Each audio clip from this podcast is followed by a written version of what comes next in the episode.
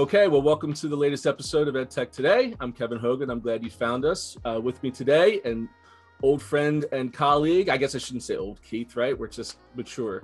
Uh, Keith Krueger, CEO of CoSN, uh, a, legend in the EdTech community. Uh, we do go back quite a while before iPhones, I think, and maybe just uh, maybe almost at the turn of the century, where we've been talking about a lot of uh, different topics over the years. Uh, it's a great pleasure to have you on at what I think may be one of the most momentous moments in time when it comes to ed tech. So thank you very much for your time, Keith. Great to be here. It is, it is uh, unusual that uh, I guess uh, this is our moment.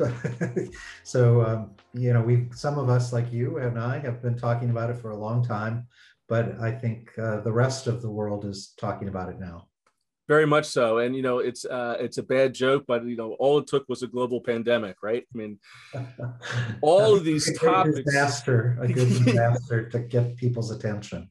Yeah, I mean, but, but just you know, looking at uh, you know your recent um, EdTech leader uh, survey that just came out, I thought had a number of uh, you know astounding uh, statistics that really puts forth what we are just mentioning that this really is a, a, moment in time that is unlike any other. Um, maybe we, we start off. Can you talk a little bit about the survey and and talk sure. about uh, maybe where it is in the context of surveys that you've done in the past? Yeah. Uh, so this is a survey that we do, and it's of uh, IT leaders, whoever the lead person is with school districts. And um, we had about 400 uh, uh, uh, survey people who took it uh, across the United States. And, um, you know, some things continue that we've seen for a number of years, but I think you're right that there are some real interesting things that really changed in the last year. So, you know, digital equity have always, uh, over the last few years, been high, at least conceptually, of, you know, a concern for district technology leaders. But when we asked, you know, are you doing anything about it to provide, particularly outside of school, we would now say home, uh, access for students that didn't have it. Um, just a, a, year ago, um, about half said that they didn't provide off campus uh, services. Um, that leapt to uh, 95% or doing something in 2021. And so um, it isn't just that there's a heightened awareness, there's been a tremendous new scope of work around that. Another big area that we're, we always have been surveying over the last few years, the number one concern of IT leaders is cybersecurity. Um, but the pandemic has really uh, brought that through the roof. Uh, and you know, outside of the survey, we know that you know, ransomware. It's been on the daily news, the consumer news, uh, with uh, pipeline attacks and other and other uh, uh other concerns. But school districts are really targeted. In fact, in December, uh, MSISAC, FBI, and Homeland Security put a joint statement out saying that uh, the major that it's the that K-12 is the most at risk public sector for cybersecurity. And that was generally why we're seeing our IT leaders saying that it's a concern. The, the surprising thing is that even with that saying that it's your number one priority, this year we asked, we went through a number of the highest risk uh, potential attacks on, on school districts, including ransomware and phishing. And when you get to ask them, you know, is this a a low concern, a medium concern, a high concern. Um, actually, CTOs are, are minimizing the specific or underestimating the specific possi- possible cybersecurity attacks. And only about one in every four or less districts have a full time equivalent of someone working on cybersecurity. Um, another really interesting data point that I think is very much about the pandemic is that there are a whole lot of new services that districts are providing, both technology and non-technology related. Uh, things like, you know, three quarters of districts are doing contact tracing, about seven, 67% said they're doing more cleaning of services of, of devices. Uh, 51% are uh, testing temperatures of students and faculty to see if they are sick. Um, a, lot more focus on social emotional learning, um, more counseling both for teachers and students, more telehealth options. And I think when you step back, we asked what kind of, in the technology department, do you have enough people to um, provide the support that you need to? Um, overwhelmingly, what we saw with the pandemic funding, and there's been a lot of money that's flowing through the system to address that, it's been for devices and applications, but it hasn't been for people. Mm. And so this audience is very, very stressed. Yeah. Um, yeah. Well, uh, let's go back to, to, to your first point. Uh, when you talk about 95% of districts now not only giving thought to the idea of providing access outside the school, which means home, but actually doing it. I mean, does that mean that from this point on, school districts are becoming internet service providers? I don't think they're becoming, I don't think many are becoming internet service providers, but I do think that, uh, you know, and when we ask the follow up question, you know, how are you doing that? Hotspots is, is without a question or LTE enabled um, devices are the primary strategy. Um, and that's a, a, good, sensible strategy for many students, although uh, we're definitely, with other research, finding there are problems uh, even with that. And it certainly doesn't solve uh, the problem for students in more rural or remote or even extended areas of, of urban areas and it it also doesn't work in some places where where um, you know you have trailer parks or uh, apartment buildings with large numbers of low income students. So it, unfortunately there's not a simple uh, uh, switch that you can you know go out and buy a bunch of hotspots and solve it for every student. Yeah. Yeah, yeah there, and there's also the um, the situation where you're talking about institutional strategies versus consumer strategies, right? I mean, AT&T has just recently put up four billion dollars worth of subsidies, uh, which is a great which is a great effort on their part.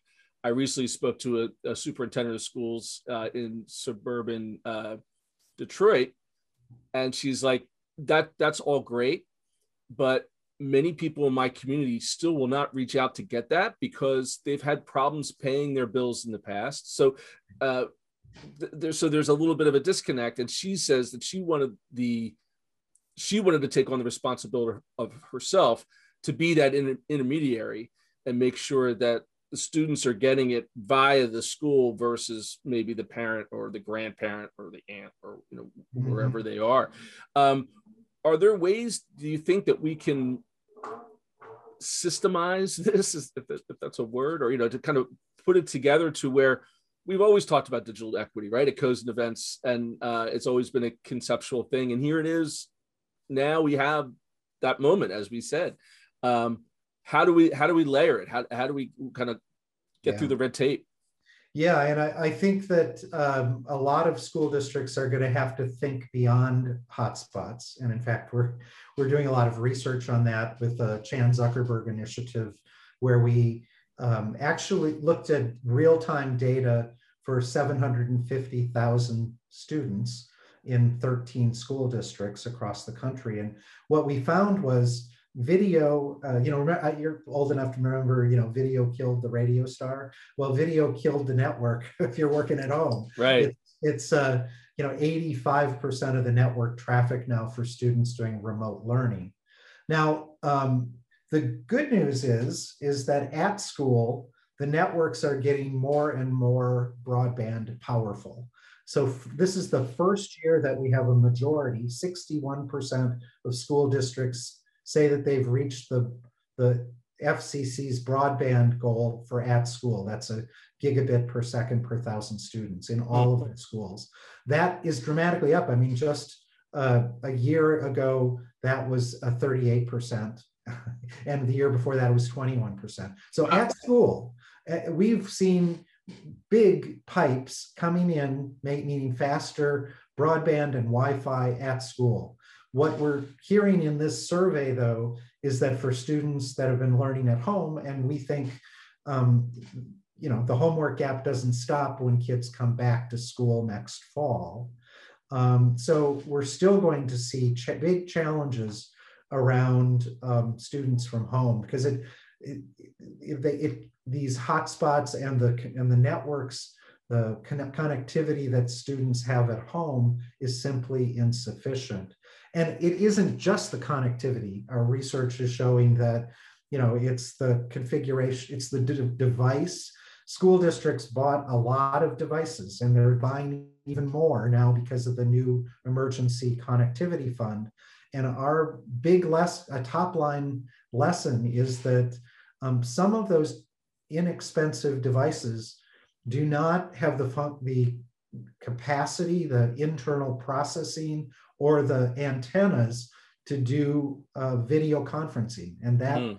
is, you know, and, and the other thing is we talk about the down, I have to, I don't want to get geeky and I'm, I can't get geeky because I'm not geeky, but you know, the FCC has said for at home for a household, you have broadband if you get 25 megabits down, that will work fine for your Netflix video.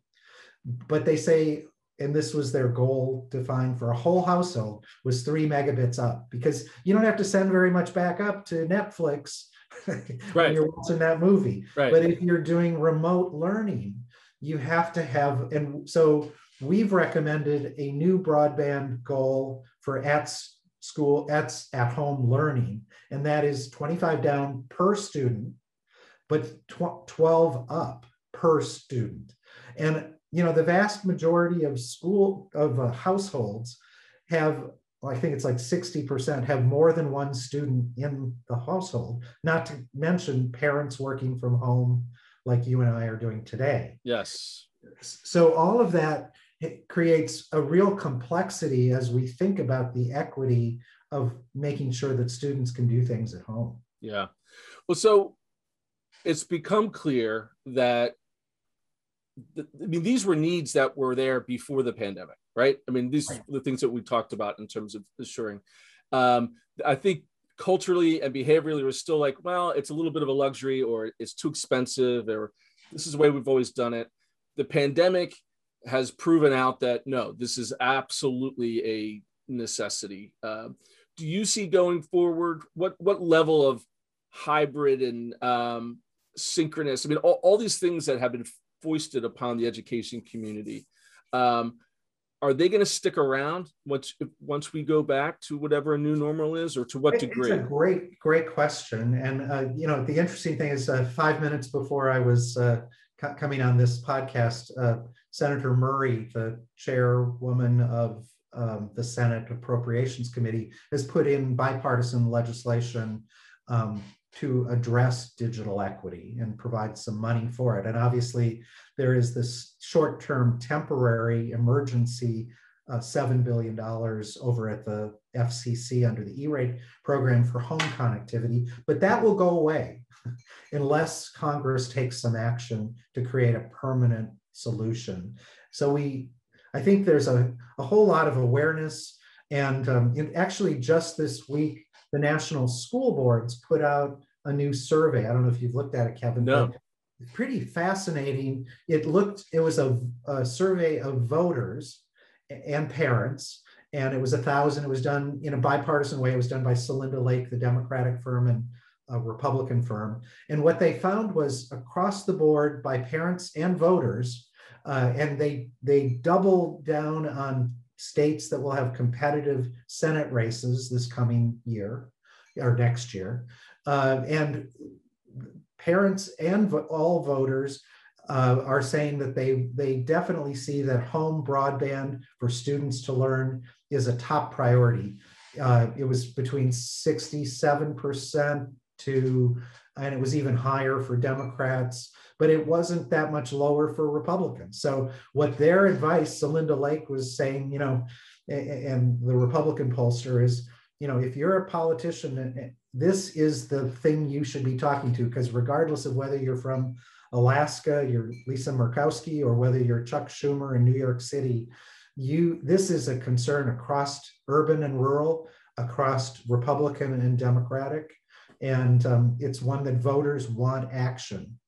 Yeah, and that you know that was yet another piece of your survey, which reminded me of just another kind of mind bending uh, aspect of change that has happened, and that is the the connectivity uh, with parents and the inclusion of parents in all of these conversations. Now, I've written about ed tech for a long time. I've probably written four stories before the pandemic that actually even asked a parent or involved a parent in a purchasing decision when it comes to the technology. It was always the administrators or the faculty. Um, talk a little bit about that. I mean, that, well, I, mean, just... I think you're right that that's one of the most interesting things about the pandemic. That there's been this sea change of who is your customer. I mean, clearly, um, you know, teachers and students were customers when, especially in those districts that were one to one. But the way in which they did the tech support you know the student brought in the broken device and in, into school. That wasn't happening this last year. And so schools districts had to provide a lot of remote support and providing it not only to teachers but to students and parents that they and so i think they're they're learning that if you really do want to provide ubiquitous access you have to explain to parents you know why you can't put your router behind your tv or behind a brick wall. Uh, you may have to explain to them that your the broadband isn't the problem. You need amplifiers that that bring especially if you have a larger house with several people working in different parts of it. There's not a simple solution like here it is turn it on and it's going to work. Right right. Although i mean and we could go on. and I, I, I, wanted to keep us within my, my half hour uh, time limit here, but all in all this conversation, I mean, I really see there are lots of silver silver linings that are coming out of this, right? I mean, even just the fact that parents are learning yeah.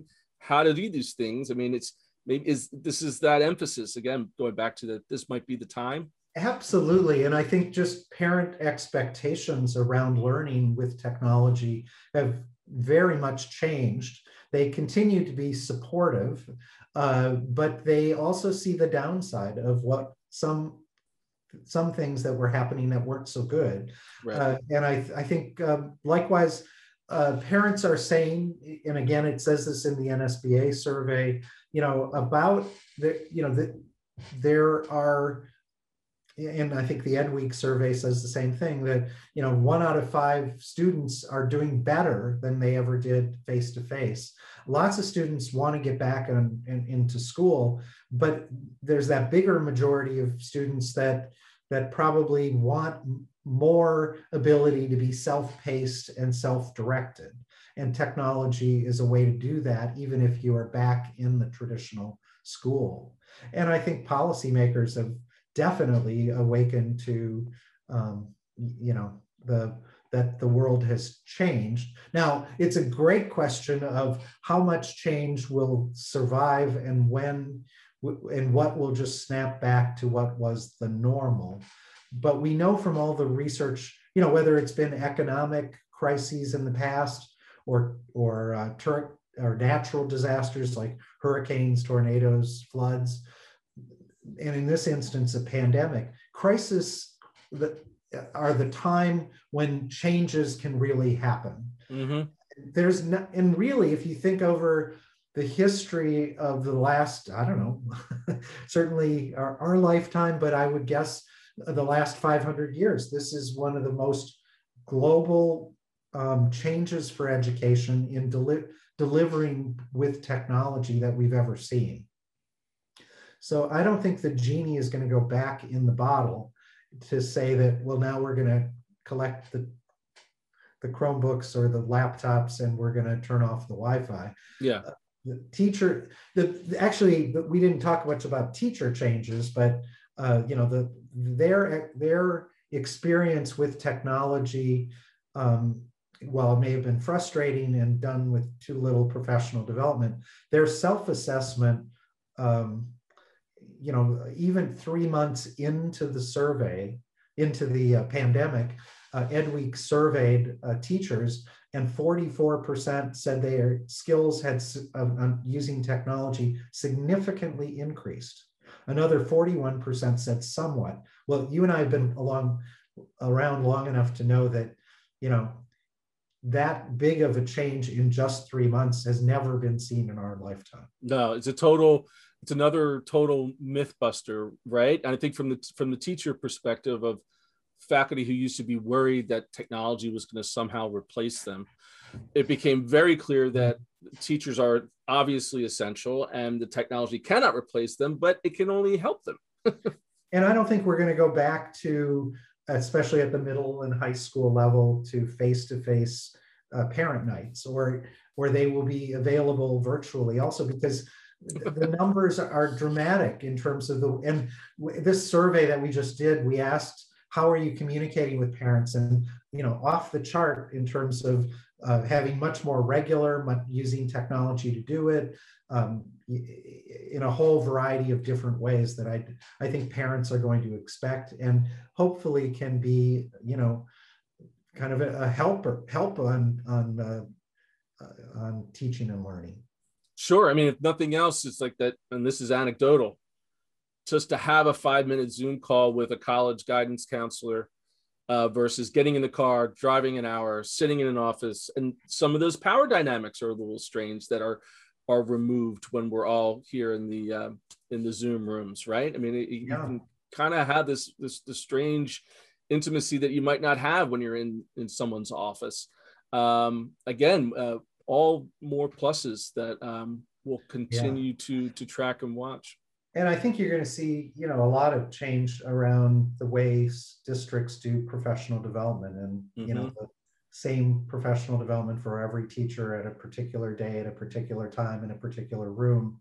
Uh, that's not what they want, and yeah. that there's different ways to do that and to deliver it asynchronously or or to do it you know remotely. You know you don't have to do it in the conference room. You don't have to make all of your principals drive down to the central office to meet with the superintendent.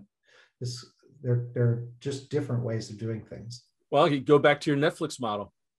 You can flip through and watch 15 minutes on uh, on yeah. professional development modules instead of uh yeah. you know Brigadoon or whatever you're going to watch on Netflix. Yeah. Well, Keith, once again, uh, thank you so much for your time. Uh, so much to uh, to chew on here, and uh, what's great about it is now that it seems that the fall is going to be as normal as we could hope, uh, what, whatever normal means anymore. Uh, that we can watch all these changes con- to continue to development to de- develop and uh, thank you for your work and, and thank you for you know being able to get this data together because this is highly valuable for uh, educators everywhere. And i look forward to seeing you in person hopefully uh, sooner than than CoSN. When, when's, when's the next uh, CoSN in person next event? Will be next april and we'll be in nashville. So that's fantastic. it'll be a fun location. That'll be that'll be a great bookend for me because i, I believe it was uh, CoSN uh, first taking it uh, down at the beginning of the.